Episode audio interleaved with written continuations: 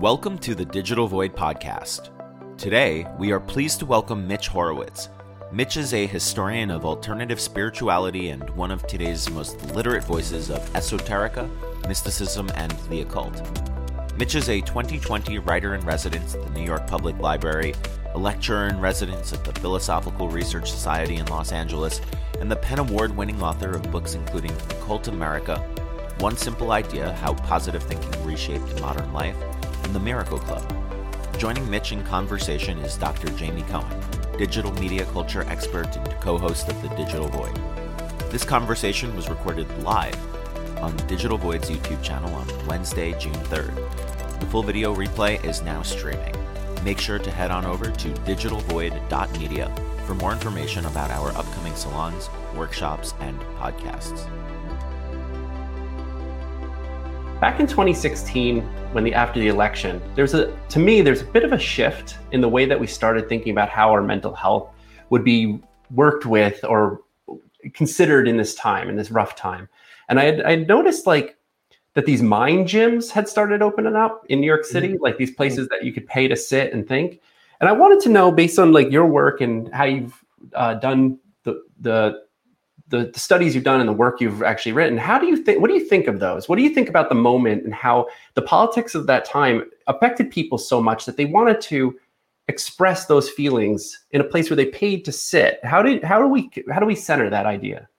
It's an interesting question. I've never personally visited one of those mind gyms so i'm not able to speak from experience but i suppose my experience has been one of, of indifference to them as an individual. It's not something that i personally want to go and seek out. I, I suppose there's a degree to which every experience becomes so commodified mm. that you feel as if everything you've done in your life at one point or another is going to get sold back to you, including slang expressions, music, uh, humor, anger. Anger gets sold back to us. I mean, anger is the biggest commodity on Twitter. If it weren't for bickering and insulting one another, often anonymously, Twitter wouldn't exist.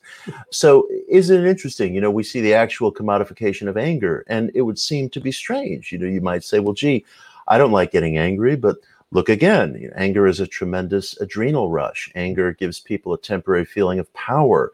Anger is in some regards an act of violence, emotional violence, not physical violence, and people enjoy something. Uh, people enjoy something about it. There's a roller coaster like quality to it. So I'm always watching very carefully for when our experiences get sold back to us. Now, apropos of these mind gyms, my way of taking a break in the midst of the day is is usually to nap. I've gone through periods where I've meditated. I've gone through periods where I've napped, and I used to just literally, literally throw out uh, like a Zafu mat on the floor of my office back when I had an office, when I worked in in publishing, uh, which I no longer do, uh, and I would just go to sleep. I had a friend who used to work at Bloomberg Business Week magazine, and uh, he worked in a newsroom atmosphere where you're just seated at a desk in sort of a, an open source office, so called, and he would just put his head down on the desk and go to sleep and hope that you know the big boss man Bloomberg wouldn't walk by, and that's why you're sleeping. But the, the fact is, so many things that are sold back to us we can do on our own. Not everything, not everything, but I do I do try to watch real carefully uh, for the manner in which we we start to subscribe to or pay for things that we can do on our own including right. anger, you know, yeah. which most people seem to have no problem doing on their own, but now we've made it into a multi-billion dollar business on Twitter. Well, I think that's absolutely cogent. I think that I think your observation of Twitter is incredible. My I think anger is one of those data points that's actually really quantizable more than other data points. I think yeah. it's not ambiguous in many ways. It's kind of like we know where it's directed. And so it is interesting to do that. I think I went to those mind gyms for quite some time. I was that was like I was going through a really rough spot and I was mm-hmm. like, okay, well, this is kind of like the tool that was coming up. And my it started showing up on the cover of all these magazines too. And then i started thinking about well i don't think it has as much to do with the paying for that process as much as it's like as i have to start doing that myself. Like and it's almost like a tool set. I actually learned how to do it. So then i was like well why am i paying? That becomes unnecessary.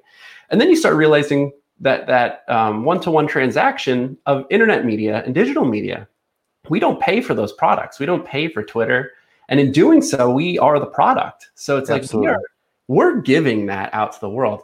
So how do we find ourselves inside of that knowledge if we're not really sure that we, we if you don't pay for it we're the product how do we regain that agency well that's a wonderful observation we are indeed the product and i try to remind people that every time you insult somebody on twitter every time you throw mud at somebody on twitter you are becoming the product that they are selling back to people you are part of the anger economy and i think it's an illusion to imagine that putting out that kind of anger and negativity constantly all day long, every third comment being sarcastic or caustic or something, has no effect on the individual. I feel very strongly that has an effect on the individual. Many, many years ago, people used to talk about what was called autosuggestion, the idea that you could repeat certain affirmations to yourself, and if repeated frequently enough, they would they would retone or recondition or color your character. I absolutely believe that's true, and I think in our own generation, we've seen uh, placebo studies and cognitive studies and other things that have demonstrated the absolute truth of that. There's also a kind of autosuggestion occurring when we direct sarcastic or hostile comments at other people. It's not a consequence free situation.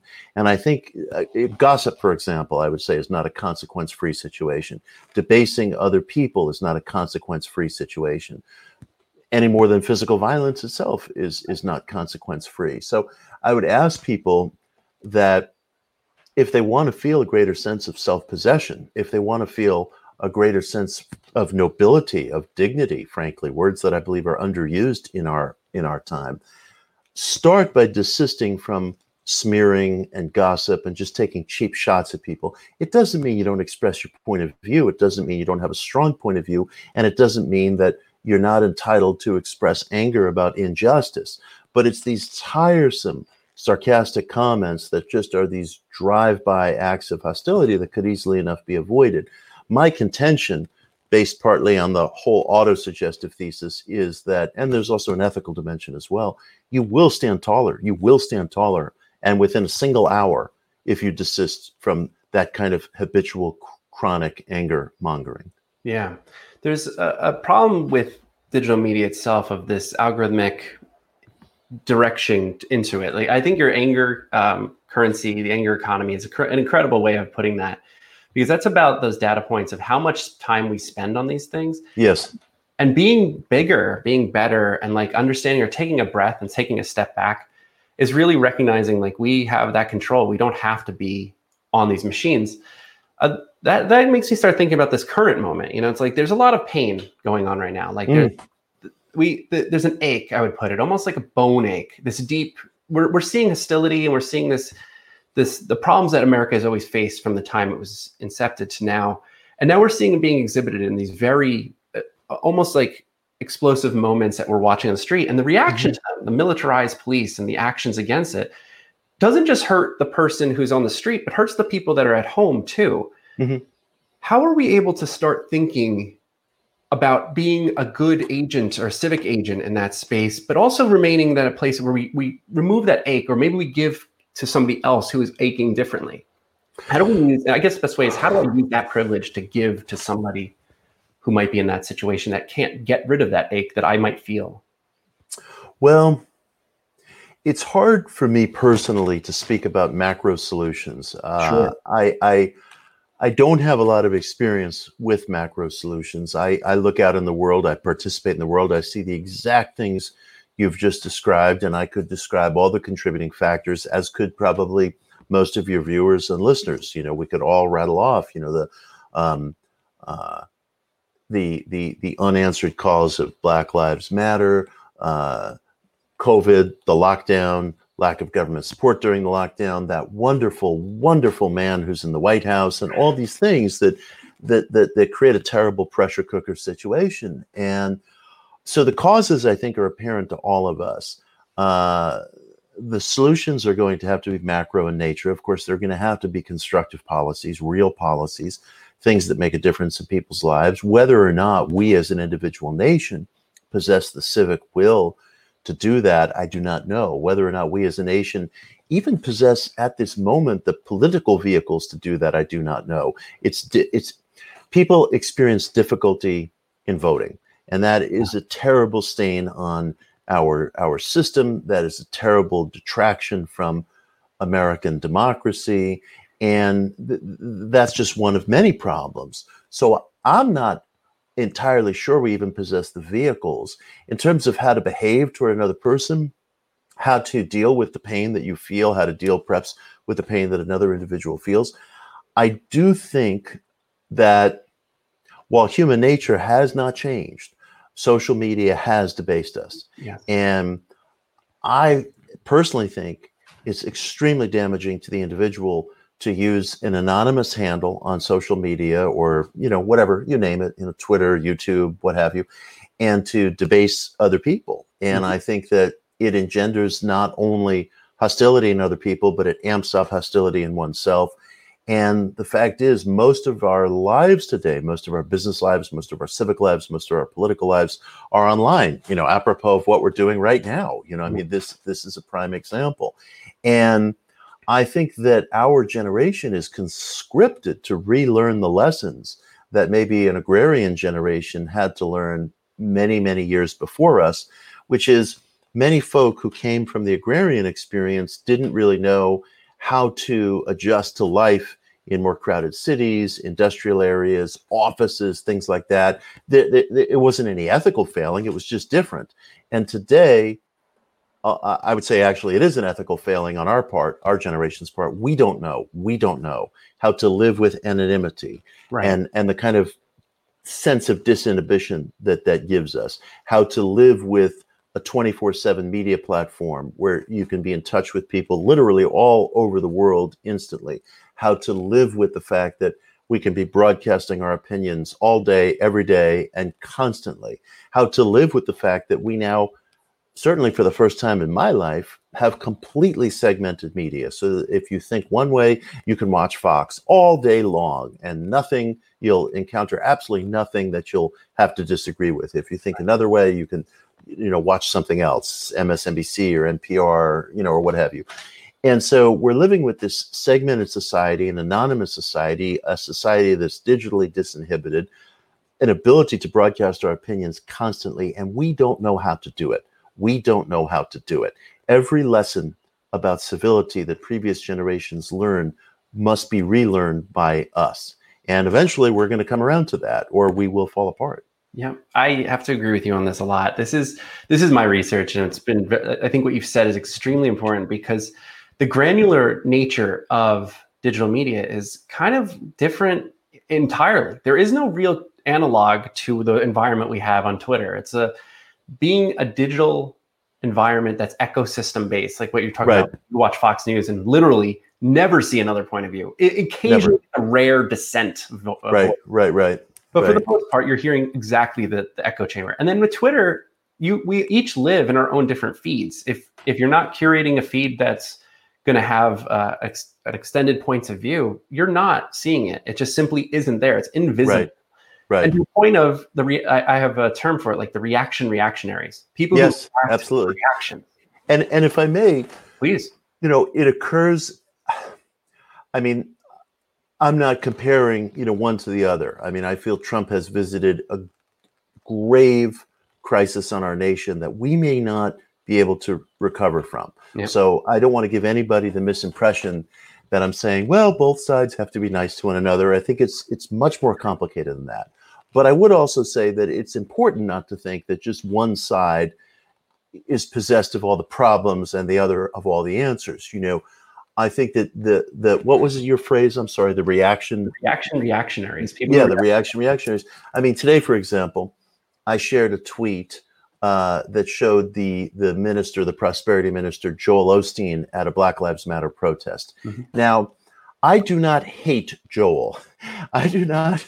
I don't think he's the smiley face cipher that he's been depicted to be. Sure. He's not my go-to guy. He's not my main man. You know, but but I don't I don't hate the guy, and I think that a lot of people within the media misunderstand that within mainstream evangelism, by which I mean massive media ministries, prosperity ministries, and and churches of all different sizes that hold to the core evangelical principle that the purpose, the mission of Christianity is is salvation, is repentance and salvation.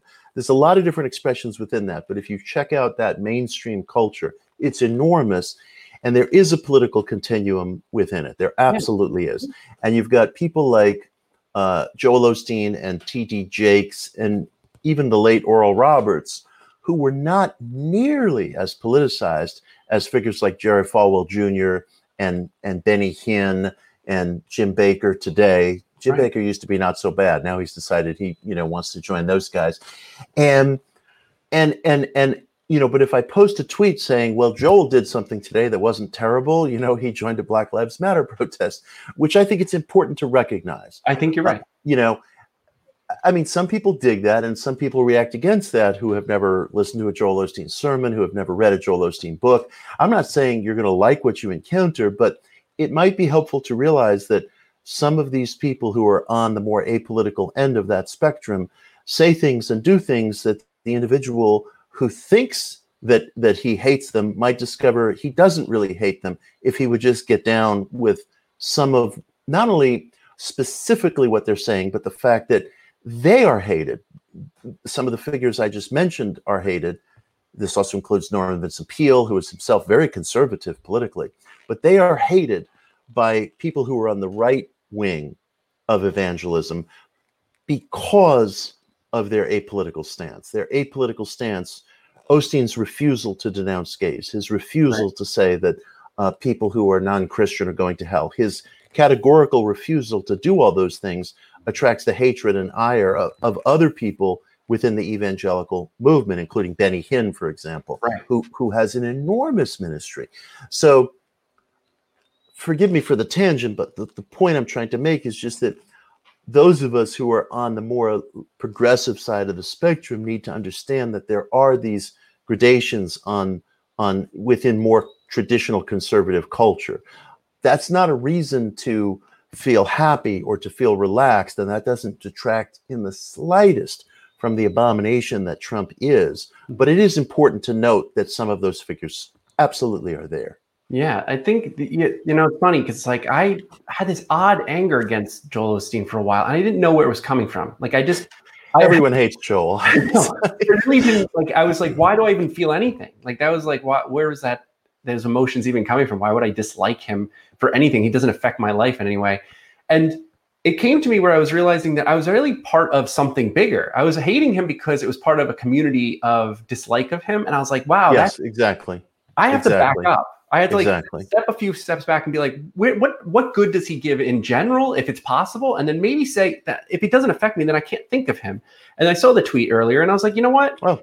It doesn't make me feel like I want to like him, but it definitely right. makes me feel more positive. I bend towards the at least he took the energy and the effort to do something of that. Yeah. So it's like, hey, my judgment on him had nothing to do with reality. So why was I even thinking of that in the first place? And seeing him actually take those actions should be admirable. Yeah, and it, it's it it seems like a fairly minor thing to do. You know, oh, you know, big deal. You know, Joel ten years belatedly participates in a Black Lives Matter protest, and maybe he's just doing it cynically, but there's a heck of a lot of people within that world who would never think of doing that and who are influenced by that. So, you know, one could also say, well, gee, it's just opportunism. But, you know, within American religious culture, there's always this mixture of guile and sincerity, always and everywhere. There's opportunism and and there's sincerity, and they're frequently very, very intermixed. So it's difficult to say, that it's absolutely this or it's absolutely that. Right. And that's I actually then want to talk to you about our influencer in chief, um, who uh, uses those those symbolic items, like his his photo op the other day, going to the church and holding the Bible. And to me, to be honest, it was a hilarious moment, but it was really yeah. packed with a credible amount of violence in terms of like what that means not just the violence of moving the protesters, but the actual violence. But yeah. I want to talk to you about his his background, his mm-hmm. his uh, his he like his role of like having like the influence of Norman Vincent Peale. That's right. Absolutely true. Like he's one of those people that uh, this moment makes him because Twitter is a moment for him, and so he's actually able to use this the granular tool to the benefit of his presidency and become an influencer of sorts. So his reaction is the reaction reactionaries. He's the king of that. Yeah. In more ways than just politics, like literally, like with that. Mm-hmm. But that it's interesting like to hear like that mindset he did. He built himself into that that moment. And I can remember watching I was upset as you can imagine of the the election, but I remember watching the the parade and his his face and I was like for the first time I ever thought, you know, he set his mind and he actually did it. And I was like that's the one of yeah, the first times I realized how much power there was in just making that happen. Right, right. It's a very interesting question and I wrestle with this question because I have written with critical sympathy of the New Thought movement, the, the, the positive mind, positive thinking movement. And it is undeniable that Norman Vincent Peale, author of the, the famous bestseller Power of Positive Thinking, which was the secret of the 1950s, you know, I mean, it popularized th- these positive mind metaphysics. Peale was a singular influence on Trump uh, the Power of Positive Thinking may be the only book Trump has ever read. It's the only one he's ever talked about, and and there's no question that it occupies a central place in his life. So it throws me back on the question: Is there some intrinsic connection between a grotesque fraud like Trump and the positive mind movement? Now, if you ask somebody like Barbara Ehrenreich, Barbara would say, Absolutely, absolutely. Here's this guy denying reality you know he's a complete uh, uh, grotesque example of positive what you call positive mind metaphysics run amok because he's just saying the world is as i see it and it's leading us down the road to destruction. Mm-hmm. there's no contesting that. There's no contesting that. The big question for me personally is is there something intrinsically present in that? And i'm wrestling with that question. You know i could very easily give you an answer, no, there's no intrinsic connection, and I could defend that answer. But rather than defend that answer, I'm perfectly capable of doing that, and I'm perfectly capable of supplying counter examples. I would prefer that people in the New Thought movement and people like me just at least hold that question and sit with that question.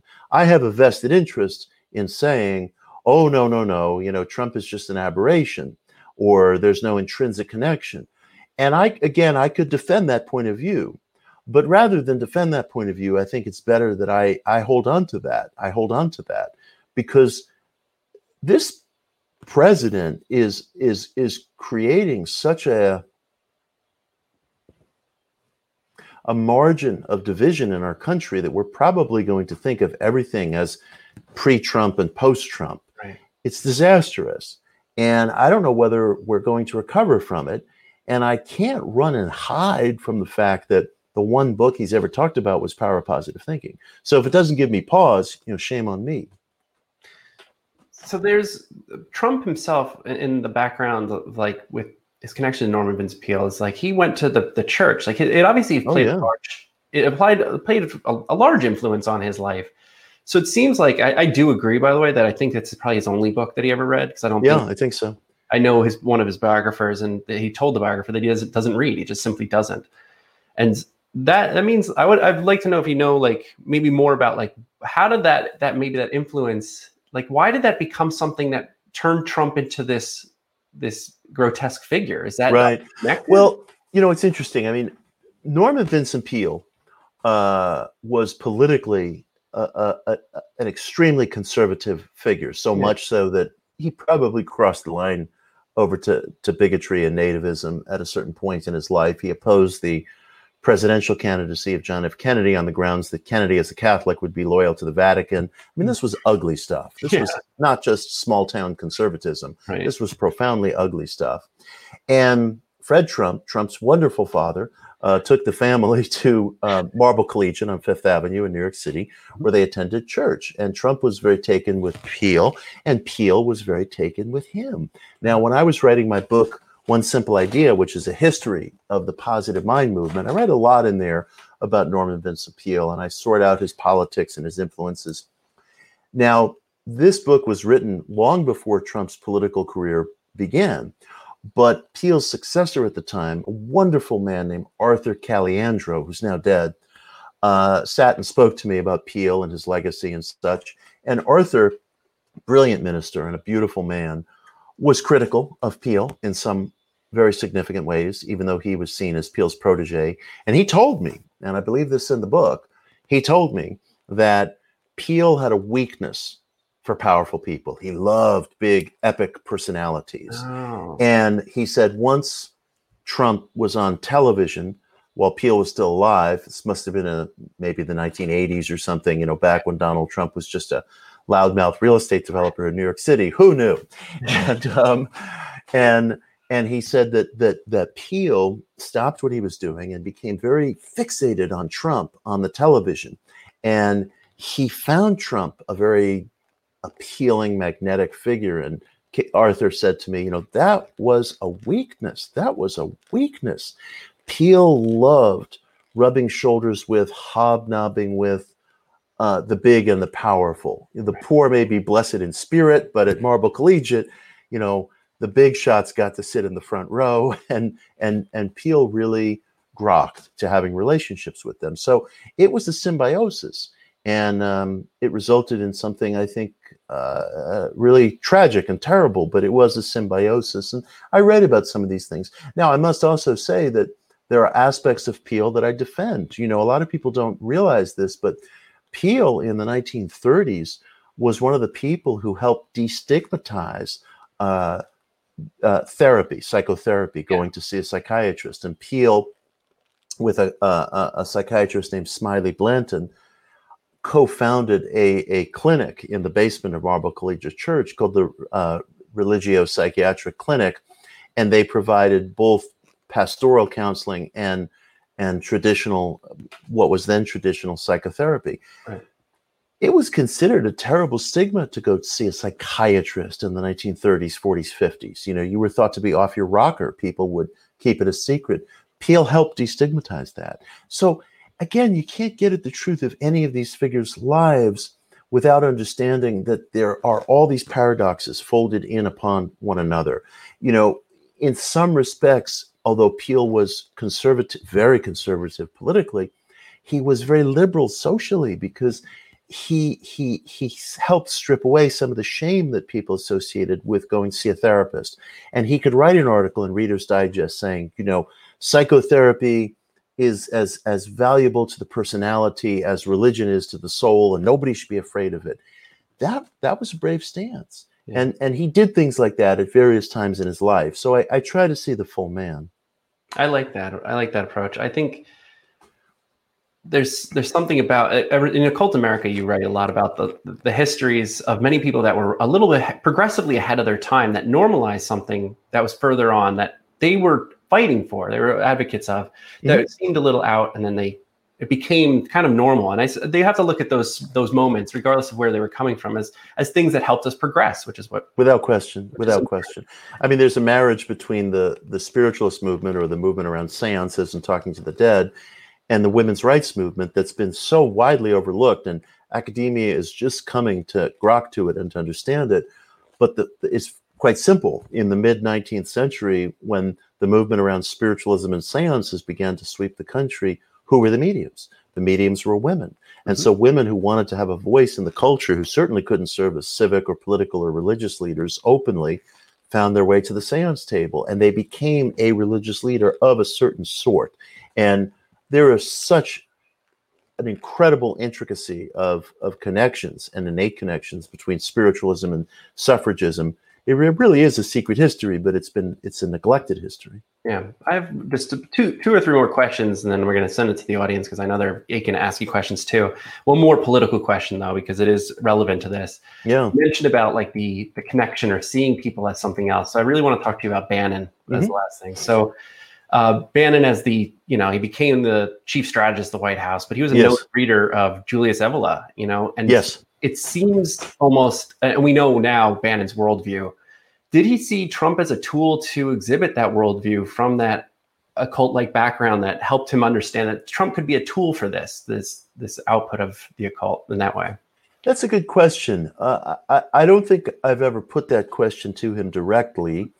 Uh, so it's hard for me to answer in any definitive way. I first heard from Steve Bannon shortly after I published my first book, Occult America, in 2009.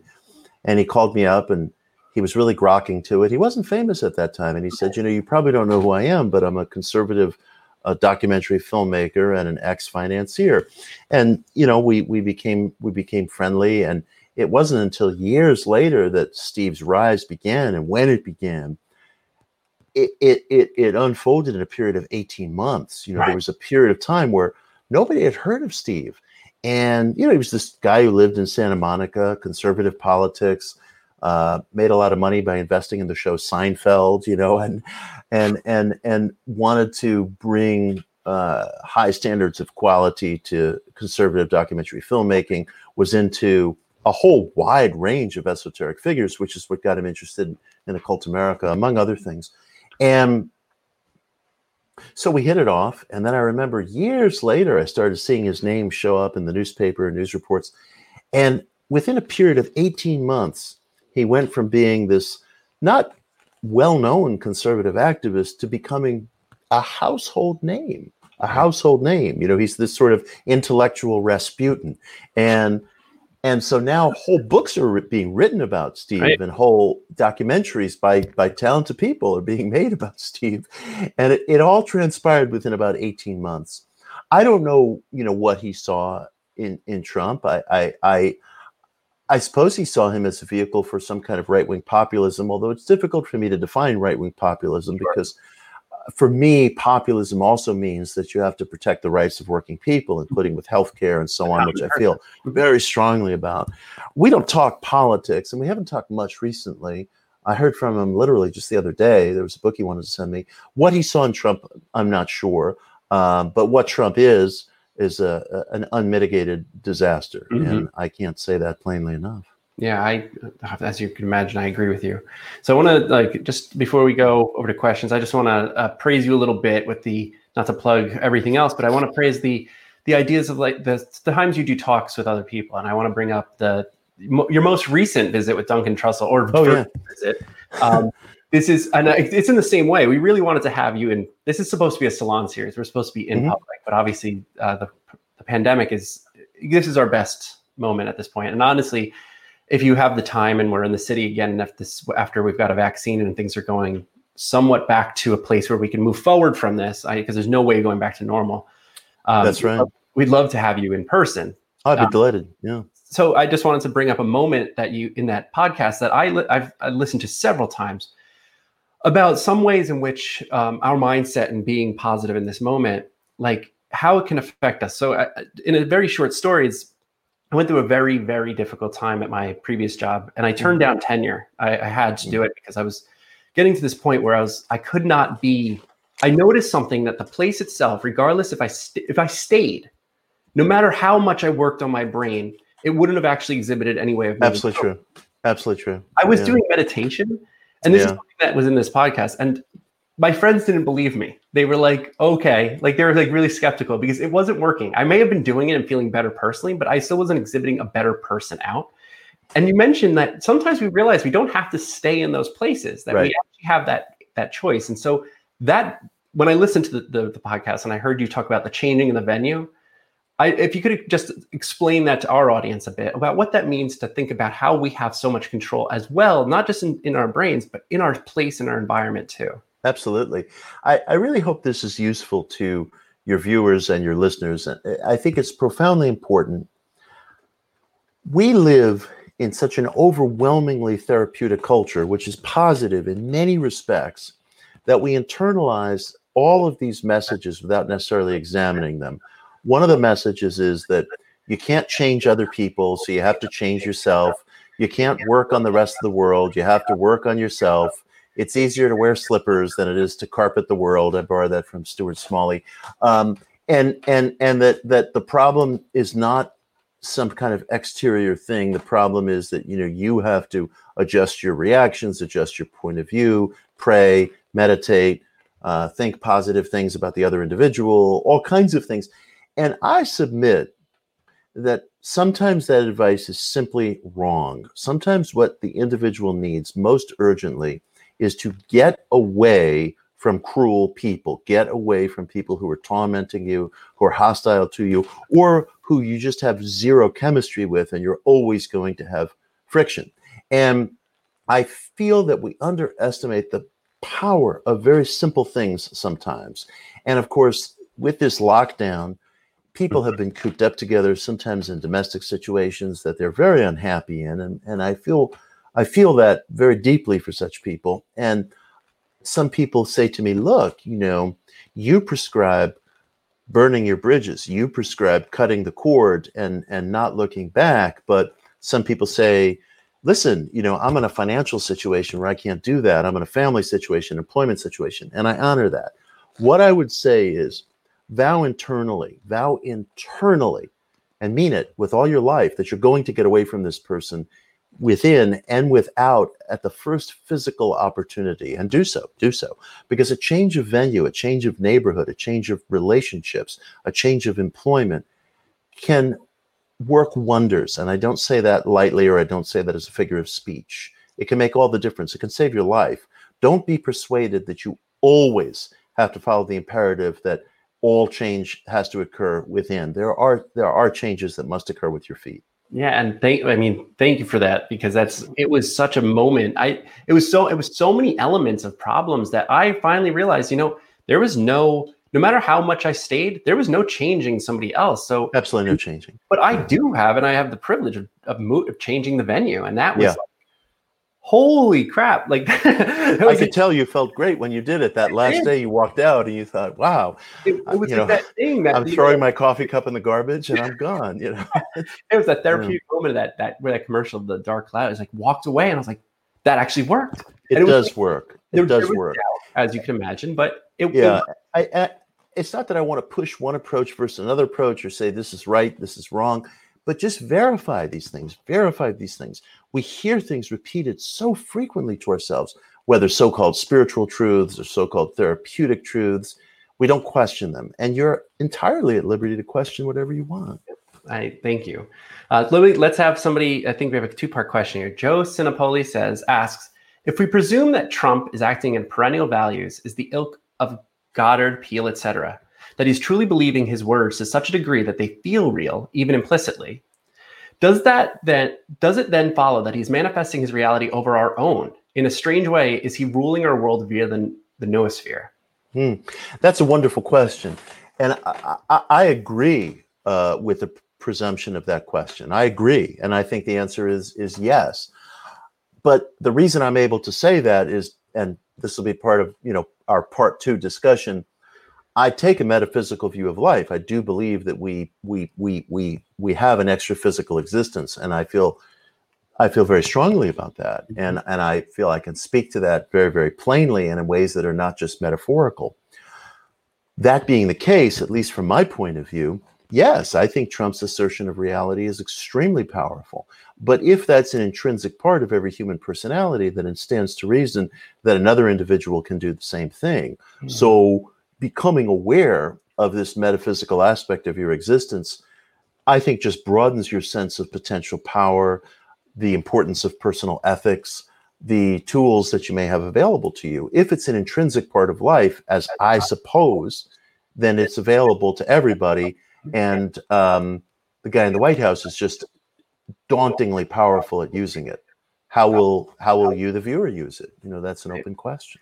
Yeah, I think that's it's an important uh, observation too to have that that type of exhibiting that reality. I think that's something you did mention in the other podcast too. Is like how much we our extra physical senses are really part of us. So when we absolutely we could tune in to those feelings because he's got every platform that exists. So it's like we are tuning in to that feeling. That's that we have to remember that we have that. We are that too. It's just, yeah. We may not have the platforming, but we do have that power. So it is that, that is I yeah. love that observation. And turning points can occur very quickly as well. You know, I said Steve Bannon went from being a, you know, not really well-known conservative activist to being a household name mm-hmm. in 18 months. And, Things can change very quickly in any number of directions. Yep. That's it. that's incredible. Kay Marin asks, can you can you speak to how or if occultist influence have helped growing acceptance of the mental health movement? Well, it's an interesting question. You know, so much of what we use today as our therapeutic language had its earliest entry point into Western culture through movements that could be considered occult. Today, we all talk about the unconscious mind, the subconscious mind, or you know, we all believe in, I think correctly, this notion that there is this other deeper mind that that that that that rules our lives in ways that go beyond ordinary above board cognition. Now, that's accepted by virtually everybody, I would think, today in the Western world. But the fact is, this notion of there being a, an unseen mind, a subconscious mind, this is much newer than we really think it is. And it was actually students of Franz Anton Mesmer, the occult healer who was active in, in Paris uh, just before the French Revolution. His students began to think that perhaps the healings that he seemed to be working were not due to some invisible animal magnetism, which he claimed to manipulate, but rather that there was this other, deeper, unseen mind. And they began to theorize along these lines in the early 1800s. It wasn't until the 1890s that people like William James and Frederic Myers and some others began to speak of a subliminal mind, which mm-hmm. later was referred to as a subconscious, which later still by Freud was referred to as the unconscious. But people are, are unaware of the fact that that concept is newer than we tend to think. And it began to enter Western culture through students of, of Franz Anton Mesmer, who was an occult figure. Yeah, it was amazing to read your book and actually not as, as a historian myself, a tech historian, it was amazing to hear how recent some of the terminologies even existed. It's um, amazing. It's incredible. You know, you'd think to yourself, uh, this way of thought has always been with us. You know, what? just think positive and everything will work out okay. Well, if you said that to somebody, you know, 150 years ago, they'd look at you, what? What are you talking about? You know, this is fairly recent. It's right. Fairly recent. Yeah, a 20, uh, late 19th and 20th century uh, work that has been around, but now we had a language for it. And it was, it's very interesting we make we make such a mistake in in giving our history an older vintage than it really has. You know, someone wrote not long ago in the Washington Post that the New Thought movement was was sweeping America in the mid 19th century. That's not true at all. You, you, you, the equivalent would be like saying rock and roll was sweeping America in the 1940s. You'd say, wait a minute, that's that's ridiculous. Of course, the roots of it were there. You know, you had rhythm and blues and gospel and you know so forth. But but we didn't start to see rock and roll until the 1950s with Fats Domino and Little Richard and so forth, and and then later, of course, Elvis. That's, so you know, you got to really take a moment to to reflect sometimes on how recent some of these things are. That's like my big fear with tech history is that we use a lot of presentism with tech, and we assume that these things are around, and everything's in their nascent fetus stage of technologies at this point, and we are just like assuming that this is just how life was. And so it is good to hear. Wonderful point. Yeah, this is part of a longer history that's very recent of how we speak about it today. Yeah, yeah. Brent asks, Mitch, can you talk about what we can expect from your recently published study guide on the Hermetic Treatise of the Kybalion, if I'm pronouncing that right? Can you give us any personal anecdotes about how you engage in Hermes? Oh, I really appreciate that question. I just published a, a study guide. The Kybalion is an occult book that was published in 1908 under the mysterious byline of Three Initiates. And it, it it's it really became one of the most popular underground books of the 20th century and i would say of the 21st century and a lot of people upon first encountering the kybalion which purports to be a book of hermetic wisdom late ancient greek egyptian wisdom uh, and i was among them at one time roll their eyes and say oh come on you know this is just some early 20th century occult novelty which is new thought or positive thinking kind of dressed up in in, in egyptian style clothing. Uh, and I, I, I held that point of view, you know, to a greater or lesser extent for several years, and then I realized I was wrong. I was just simply wrong. The fact is, the man who did write the Kybalion, whose name is William Walker Atkinson, who was a really prodigious and brilliant New Thought philosopher and publisher and a lawyer in the early 20th century, he was a sturdy, sturdy uh, student of uh, Hermeticism.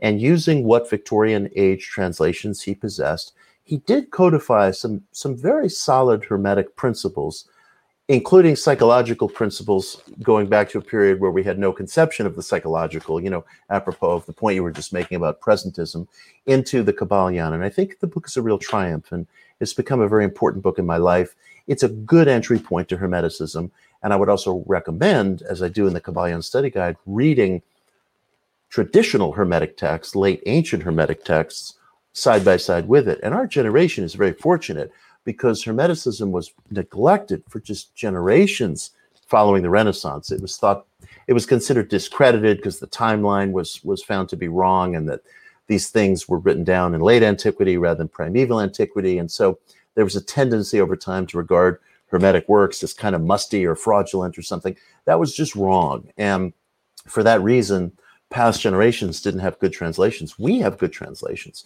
so use them. Use them. I would read Hermetic works hand in hand uh, with the Kybalion. Awesome, thank you. So another question coming up. Phantom Ocean asks Mitch, I wanted to say thank you. Your article on sobriety was pivotal in me turning the corner and putting my own vices behind me and better focus on my own goals. Drew. I appreciate that very much. He's uh, talking about an article that I wrote a Medium called "How Tucker Carlson Saved My Life." why can't I stay away from the right wing? I don't know. Tucker and I were friends in the twenty uh, when we were in our twenties. I don't know him, you know, today, and we've we've long since lost contact. But he talked about. Uh, he was in, on an interview show recently, and he said something to the effect of, you know, just as an aside, he said, I wanted to be more successful. So I stopped drinking and it, and it worked. And I thought to myself, well, you know, I am not abstinent. I am not sober, you know, strictly speaking. But that is an approach to life that can be so valuable. And I did, I did, and I do go through periods of adopting sobriety when I feel I need to amp up what I'm doing in the world. Uh, intoxicants are just they, they, they can be very wonderful and they can be very destructive. And it all depends upon the individual's experience.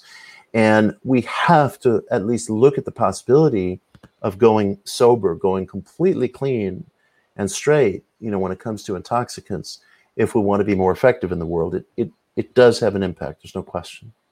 Thanks. That's uh, very. Laurie Johnson asks, I would like to hear your thoughts about meme magic, which like really close to my heart. I'm a meme uh, historian too, and its yeah. influence on the digital zeitgeist. Are these things reinforcing Trump's assertion of reality? That's a great question, and in in short, I would answer yes. I really do believe that that is true.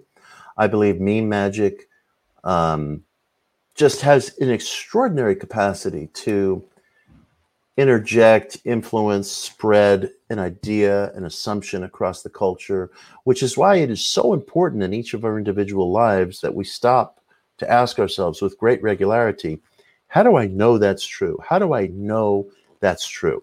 Uh, you know, it's funny. The other day, um, you know, Joe Biden made that gaffe about uh, if you don't know the difference between me and Trump, you ain't black. And then later, you know, he had to sort of walk it back and apologize.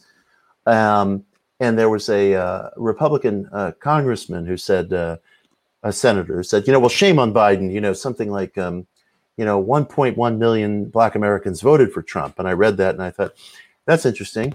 Is that true? I have no idea whether that's true. I haven't the slightest idea whether that's true. America is a very large country. You know, are 1.1 million people even really that many people? You know, and so I, I'm using a sort of like um, example that just is, was on the tip of my tongue, but it's just one of these times where you have to ask yourself, politically, socially, but also intimately, how do I know that's true? Because we all come under the enchantment of these things. Yeah, that, just because I know what it is and you know what it is. What is what is meme magic? And it's it's the idea of usually a, a visual bit of information combined with a phrase, some unit of information that just gets put out into the culture and that we all automatically accept. Like an example, I don't know why I'm using so many political examples. People used to make fun of Al Gore for saying that he invented the internet. He never said that. We all know he never said that, but mm-hmm. it was constantly pinned on him. You know, you invented the internet. You invented the internet. You know, and and these things become so powerful. It's a kind of groupthink but I think it's something more than groupthink because it's it's just so overwhelming. Yeah, Luke, and it's got, uh, that question. It was t- it's Tinder. You know, it's Tinder to fire. yeah, it is. It's uh, Luke uh, and I and uh, Josh. We all talk about this a lot, and uh, it is my study in cyber cultures in the late '80s. There's a lot of uh, Terence McKenna meme magic. That's heavy. The time too. That's so heavy. To see these cycles as they come back into our yeah. as well. yeah. Stephen Brent asks, do you find value in the alchemic, alchemical model of psychology and personal development as a way to introduce deep inner working concepts to the general public? Oh, I definitely do. I, I can't say that uh, psychological alchemy has been at the very forefront of what I've been involved with, but at the same time, this idea of turning gross matter into fine matter on a psychological level runs through the Kybalion. It actually runs through Hermeticism to a very great extent. You know, some of our late ancient ancestors from whom we're separated by just hundreds and hundreds of years and cultures and perceptions, nonetheless, they were interested in this quality of inner refinement, the idea that you could bring to thought, emotion, psyche, intuition, a, a finer, more developed quality, which which in their mind would actually open you up to influences from a higher sphere. They saw life as composed of all these concentric spheres. And we, men and women, occupy one sphere. We're in sort of a disadvantageous position in this one sphere. We have these frail bodies, we decay, we die. But there are these other spheres where there's greater resiliency and, and the influences from these other spheres uh, on a psychological level, they wouldn't have thought in those terms. They might have said on a level of uh, the soul or nous or what we would call the psyche, some amalgam of everything that exists within the inner life can be refined. So you find that within Hermeticism. And I do think that you could refer to all that as psychological alchemy. And, and certainly some of the alchemists working in the Renaissance saw it that way, although again, we didn't have the term psychology or psychological. But but I think there was uh, a grasp of that, and I, I think that can be worked with by the individual in today's therapeutic culture for sure. Agree. Scott asks, can you uh, can you ask, Burbank? All right. yeah, Burbank asks, can you ask about having a spiritual practice in these dark times and what is like? The practice that I'm using right now, I mean, I, I have a variety of different practices that run through my life, and sometimes I'll bring one more to the forefront, one will become more pronounced. This is what I'm working with right now. I, I'm very interested in the idea of setting an intention, holding this intention, really making it the gravitational center of your existence, and watching very, very carefully. You must watch very carefully for signs of it concretizing in your world. And one of the things I'm working with right now is that we are often told that the royal road to using any kind of mind metaphysics or any kind of mental causation is sort of a feeling state. You have to enter into this feeling state where you feel possessed of that which you want. You feel emotionally persuaded of that which you want. And because we're living in a time where there is a great deal of anger, as as you were alluding, and at, at all times, at all times, yeah. sometimes it's very difficult for the individual to enter that feeling state. So my question to myself and my question to to everybody watching and listening is, well, if you can't enter the feeling state that that that that allows you to feel uh, fulfilled or forgiving or whatever it is you're interested in, what feeling state can you enter? What feeling state can you enter? Wow. because maybe that's enough you know maybe that's enough to get where you want to go. You know maybe you are unable to go to bed at night thinking i'm wealthy i'm wealthy. You know maybe that's just an emotional impossibility and that's understandable that's understandable. But what feeling state can you enter? What feeling state can you enter? And that might be sufficient. I don't want us to hold ourselves to standards that make uh, inner progress outer progress impossible. You know, I don't think a cruel trick has been played on us where unless you're, you know, in this kind of fulfilled frame of mind, you won't receive anything. So there, you know, that just kind of recreates this binary division between sin and salvation, let's say, that a lot of us uh, fled from in the religions of our youth. So now that we're in a new place, let's not recreate that binary division in a new place. Maybe it's not necessary for you to go all the way uh, over to the concept of um, prosperity you know. But maybe there's some other feeling you could have that's still constructive and powerful and that's totally cool. Live with that work with that see see what occurs.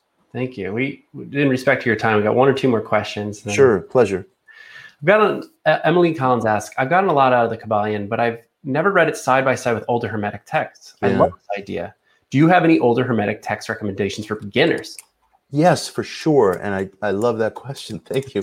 Because I think in a very programmatic way. So, you know, um, so so dig this. Um, the Corpus Hermeticum was a collection of Hermetic texts that was uh, translated uh, from from from Greek into Latin during the Renaissance age. Get a good translation of the Corpus Hermeticum, and I'll recommend two.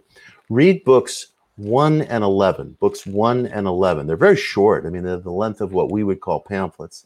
And within those two books, you'll get a great encapsulation of some of the ideas that play out through the Kybalion. Um, my personal favorite translation is from Cambridge University Press by a scholar named Brian Copenhaver. Cambridge University Press, Brian Copenhaver, 1992. It's just called Hermetica. It's magisterial.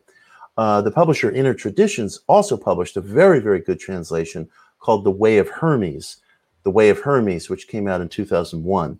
Both are excellent. I have a particular love for Copenhaver because he writes a wonderful historical introduction, and there are there are others to choose from nowadays. But it used to be people in the uh, early gen- earlier generations pre Copenhaver um, PC, you know, they didn't have uh, uh, really quality translations to choose from. We do, so we should really take advantage of that. And there's others out there, and you know, take your pick. But those those two, I think, are especially good. And I would start with books one and eleven. Awesome. Well, we'll make sure we put those in the show notes too. So thank you.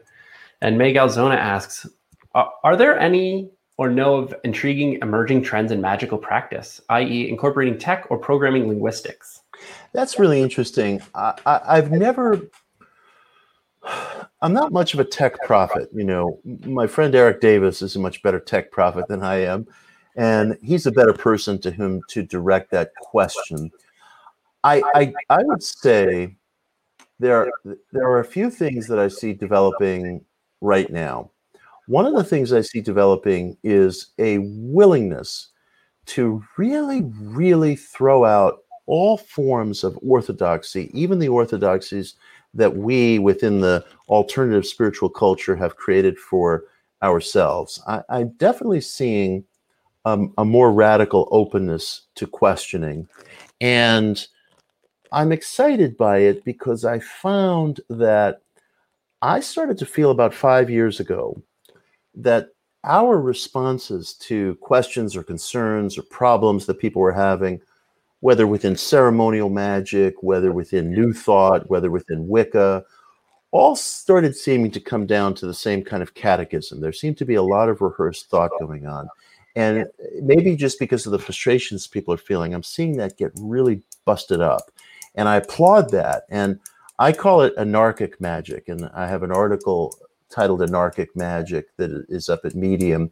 And I just really want people to feel at liberty to take a sledgehammer to these old ideas. You know, I I wrote a piece which caused some ire recently called uh, "Forgiveness: A Dissent," where I asked myself, you know, how do we know? How, how do ethical individuals know? And by ethical, I mean respecting reciprocity how do we know that forgiveness is such a moral imperative? You know, that's been handed down to us. And I, am really honestly, honestly asking that question. And I want us to start asking those questions. And I think we are seeing that in the spiritual culture. I find that hugely exciting. That that forgiveness essay was absolutely incredible too. Thank so you. Yeah, thank you. Uh, let's uh, we'll we'll wrap it up. Luke says, "Where does Mitch get his leather jackets from?" Oh well, this leather jacket. always wondered. this leather jacket is very special. Um, wow, look at the lining in that thing. What's that? yeah, I see the lining in there. Yeah, it was just restored. This lining. Um, this leather jacket was purchased uh, at a, a, thrift store in the neighborhood of Dumbo in Brooklyn uh, about a year ago for a television reel that I was doing, which you'll you'll hear more about in the future.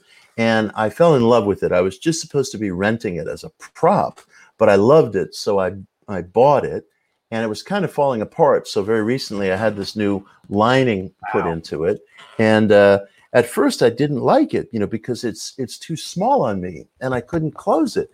And I said to my manager, I can't wear that, you know, I, I can't close it. And he said, Do you know that the Ramones could not close their jackets? And I was like, Done, done. I will never complain again. Yeah. So that's where this one comes from. That's yeah. awesome. Yeah, that's a good comparison, Ramones and you. That's amazing.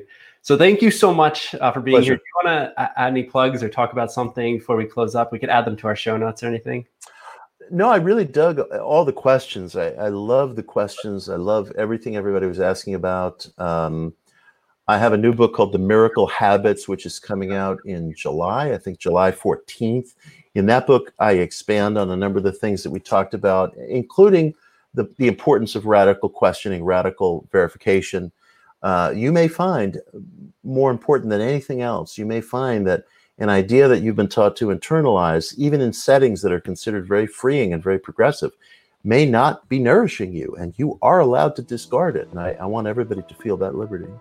Thank you for listening to the Digital Void podcast. For more information about Digital Void, including our upcoming salons, podcasts, and workshops, make sure to visit us at digitalvoid.media. You can subscribe to our podcast on Apple Podcasts, Spotify, Stitcher, iHeartRadio, or your favorite podcast provider. Make sure to leave us a five star review. If you are posting to social media, make sure to use the hashtag DigitalVoid. We'd love to hear from you. Send us an email at digivoidmedia at gmail.com to let us know about collaborations, sponsorships, and feedback.